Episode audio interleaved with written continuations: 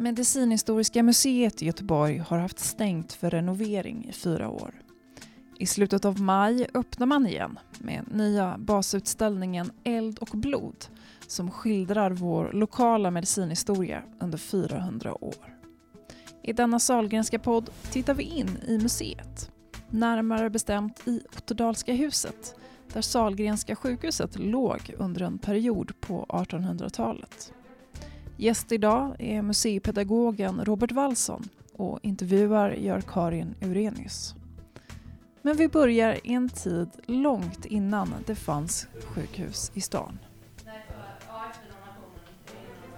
Nu står vi här i första rummet på, på utställningen. Och här berättar vi lite om den äldsta medicinhistorien i, i Göteborg. Vi berättar lite grann om de som uh, utövade medicin. Läkare har det funnits från, från, eh, nästan från starten. Ofta utländska läkare, holländska, tyska läkare. Det fanns eh, kloka gummor, kloka gubbar, alltså folkmedicin. Där man gick och, och, och, och för att behandla olika åkommor och, och, och, och krämpor. Sen fanns det också, staden hade en fältskär. Och en fältskär eller en bardskär, det var ju oftast de man gick för om man hade råkat ut för en olycka, om man hade brutit ett ben, om man eh, kanske behövde amputera ett finger eller ett ben eller så sådana större, eh, lite enklare kirurgiska ingrepp. Eh, och sen så fanns det ju också många andra personer som jobbade med eh, medicinska behandlingar på olika sätt. Personer som jobbade med att åderlåta, som eh, höll på med medicinska bad, att man badade som en del av behandlingen. Badare, koppare, apoteken också. Det var också, får man inte heller glömma bort att från mitten av 1600-talet så har vi två apotek i, i Göteborg dit man går för att kunna köpa läkemedel. Sen blir det 1782 när Salgrenska sjukhuset öppnar. Hur var förutsättningarna i Göteborg då? Uh, ja, 1782 när Salgrenska öppnade, har man alltså fått uh, en stor donation av, av Niklas Salgren som var, han var direktör för Ostindiska kompaniet. Och han donerade en stor summa pengar och lite uh, andra ägodelar till någonting som ska vara, var bra för Göteborg som stad. Och då utlöser man en tävling och ett av de här bidragen eller till, till vad man ska göra för pengarna för staden, det är att, att, att grunda ett, ett sjukhus. Det här är ju fortfarande under en tid när man inte har upptäckt bakterier. Man har inte eh, tillgång till någon form av narkos eller bedövning. Och många behandlingar, förutom att vara olika typer av mediciner som man, man ansåg var bra eller dåliga, det var ett fåtal kirurgiska ingrepp. Det var inte speciellt många. Det var ett ingrepp där man eh, krossade sten, urinstenar. Eller man kunde operera gråstarr. En, en gråstarrsoperation till exempel, det var att man gick in med en, en nål i ögat och så petade man undan den här, den här linsen. Alltså gråstarr, då får du en, en skada på, på linsen som blir grå, stel och grumlig och då ser man ingenting. Så då gick man in med, med en, en liten nål och så petade man undan den.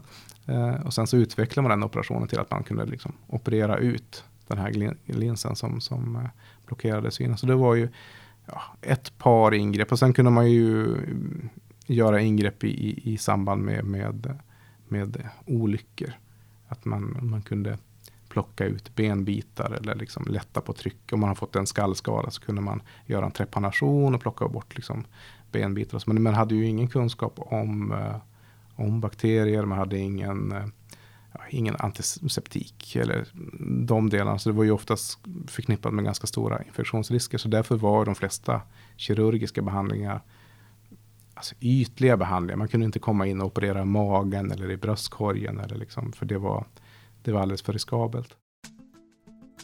Sjukvården på den här tiden såg såklart annorlunda ut på många sätt och i den nya utställningen kommer besökarna att få ta del av den ofta ganska omvälvande medicinska utvecklingen som skett. Men också personliga berättelser och unika föremål ur Göteborgs medicinhistoria. Nu ska vi få höra lite mer om några medicinska instrument som användes för att hjälpa göteborgare på 1800-talet. Du får berätta vad du har framför dig här. Ja, här, här precis framför mig så ligger tre stycken, det är långa föremål i metall.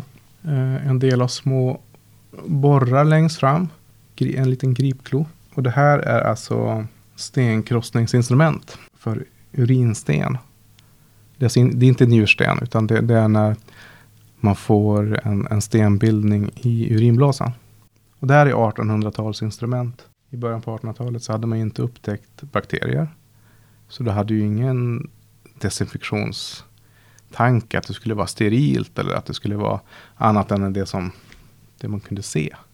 Men man kunde väl av, torka av de här med en trasa så de såg, såg ganska fina ut. Så det, risken för infektion eh, fanns ju i all, all typ av operation.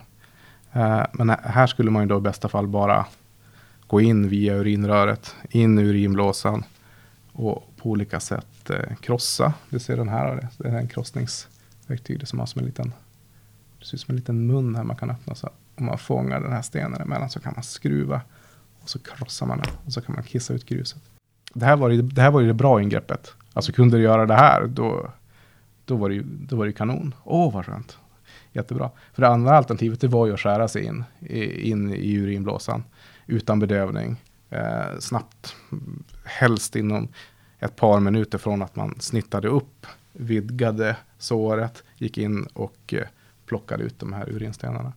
Och sen fick man då hålla tummarna för att man inte fick någon allvarlig infektion. Så att genom att titta på de här instrumenten så, så kan man få en känsla av hur, hur skönt det var med narkos när man började använda det. Att folk tyckte att det var en, en bra idé. Och hur, hur praktiskt mm. det var att ha alltså antiseptik, bakteriedödande medel, en miljö som inte var full med bakterier och sen också när, när röntgen kom och röntgenbilden att man faktiskt mm. kunde ta en bild och se, ja men där, där ligger den stenen eller där. Så man fick en aning om hur, vad man hade att, att ge sig in på. Så de här, de här föremålen, de här stenkrossningsinstrumenten, de, de berättar indirekt lite grann om de tre av de stora upptäckterna som, som sker i mitten, slutet på 1800-talet. Alltså upptäckten av, av bakterier som då ledde till att man förstod att om bakterier orsakar sjukdomar och infektioner så är det bra om vi dels dödar dem eller ser till att de inte finns. Men också då eh, narkos och, och, och, att kunna, kunna söva personer inför ett ingrepp. Och sen, eh, sen röntgen också för den delen, både för att kunna förbereda ett ingrepp eller för att kunna, kunna, kunna behandla. Men du, är det här, kan man säga, liksom säga att de här har använts i Göteborg eh, under 1800-talet? Vet ni det? Jo, men det, jo, men det gör vi. vi. Mm, vi pratade här lite innan. Jag trodde att de här tillhör, tillhörde en Göteborgsläkare som hette Per Kristoffer Westring.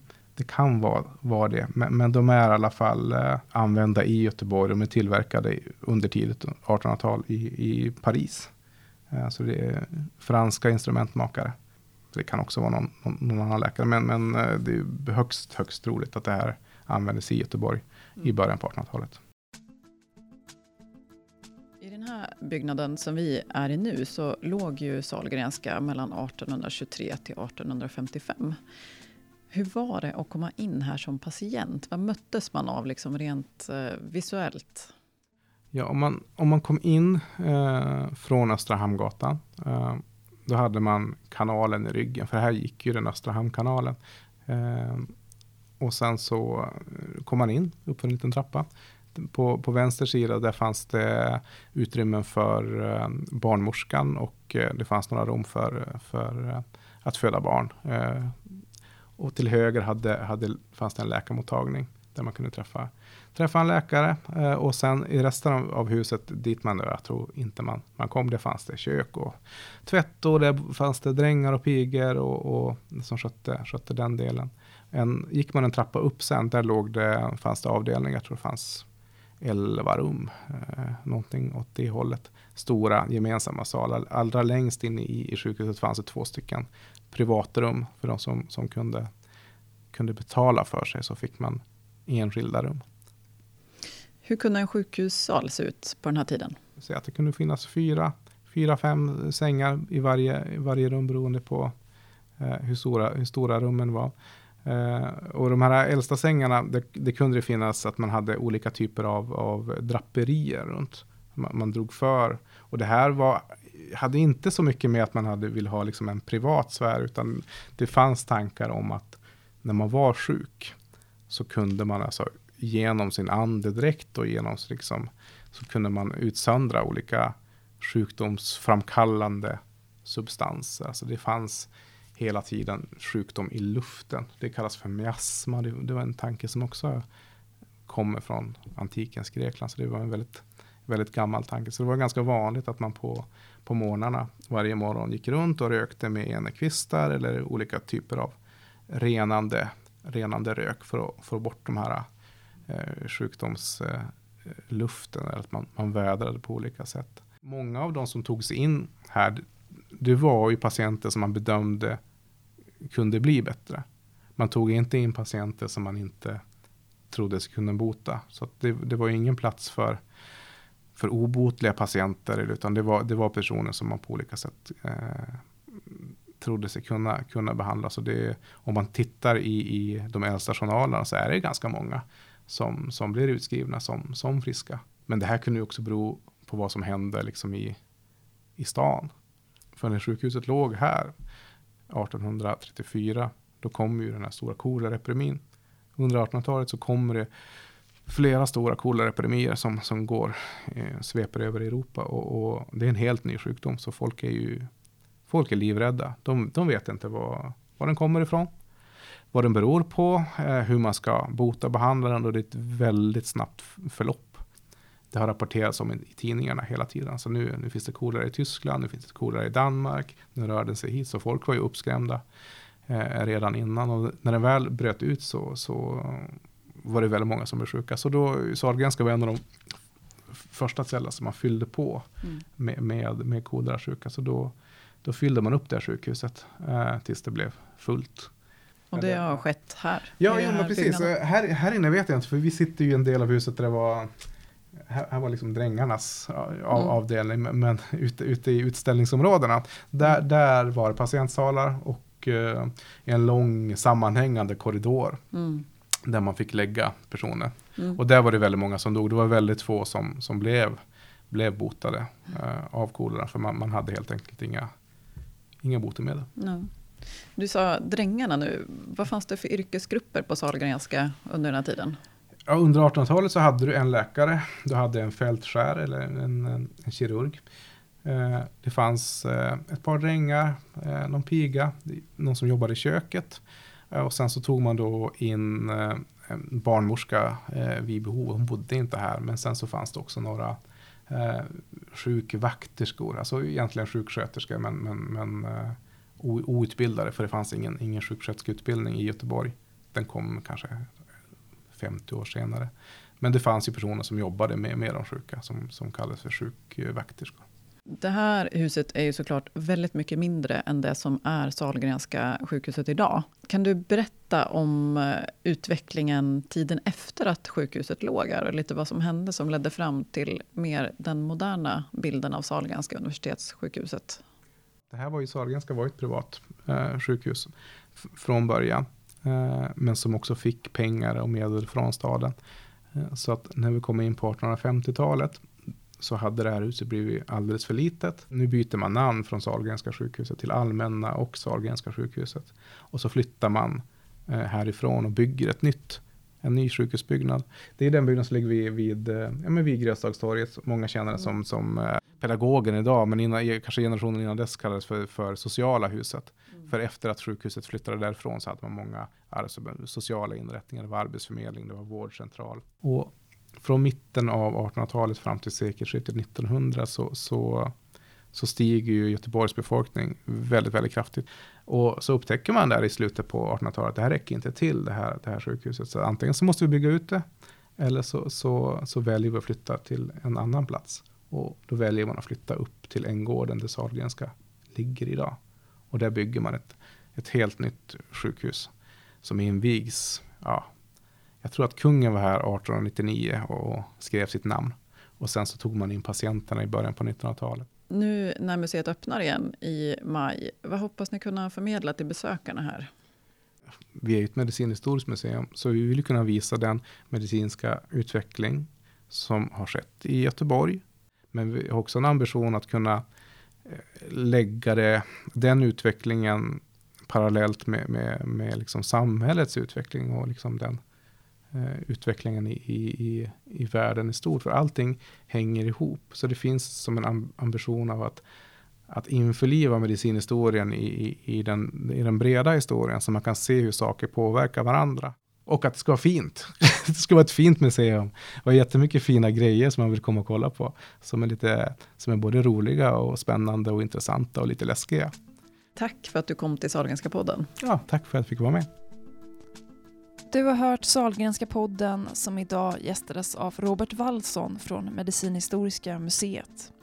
Podden görs av kommunikationsavdelningen på Sahlgrenska universitetssjukhuset och har du synpunkter, tips eller idéer hör av dig till redaktionen.su vgregion.se